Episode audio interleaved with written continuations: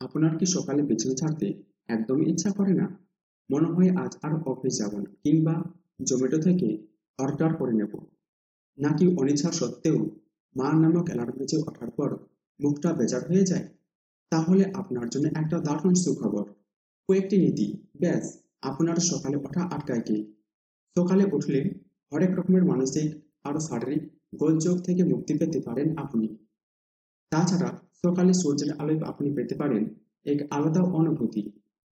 সকালে উঠতে গেলে কোনো ঢিমে তালে বাজা মিউজিক অ্যালার্মের জন্য সেট করবেন না। এতে আপনার আরও ঘুম পেয়ে যাবে। তাই লাইট মিউজিকের পরিবর্তে বিটযুক্ত হিন্দি গান চুজ করুন। সকালে ওঠার জন্য এমন একজন মানুষকে আপনার সঙ্গী করুন যার নিজের সকালে ওঠা অভ্যাস। তাতে তিনি আপনাকে ঘুম থেকে ওঠার উপযোগী করে তুলবেন। ঘুমানোর জন্য একটি সঠিক জায়গা নির্বাচন করুন। যার কাছাকাছি থাকবে খোলা জানলা।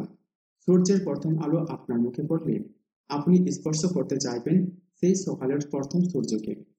আপনি যদি পশুপ্রেমী হয়ে থাকেন এবং যদি আপনার কোনো পেট থাকে, তবে তো কোনো কথাই নেই। তারা আপনাকে সতর্ক করে দেবেন, কতক্ষণ ঘুমাতে হবে আপনাকে। তবে শুধু সকালে ওঠা অভ্যাস করলে হবে না, তার সঙ্গে সঙ্গে ঘুমানোর চর্চা করতে হবে তাড়াতাড়ি। কমপক্ষে আট ঘণ্টা ঘুম শরীরের জন্য দরকারি। নিয়মিত যোগা বা প্রাণায়াম করলেও আপনি খুব সহজেই এই সকালে ওঠায় পারদর্শী হতে পারেন। তাই আজ থেকে শুরু করে দিন এই আর্লি টু রাইস সুস্বাস্থ্যের কথা ভেবেই এই নিয়ম অনুযায়ী চলতে থাকুন আর ফল পান হাতে নাতে। ধন্যবাদ।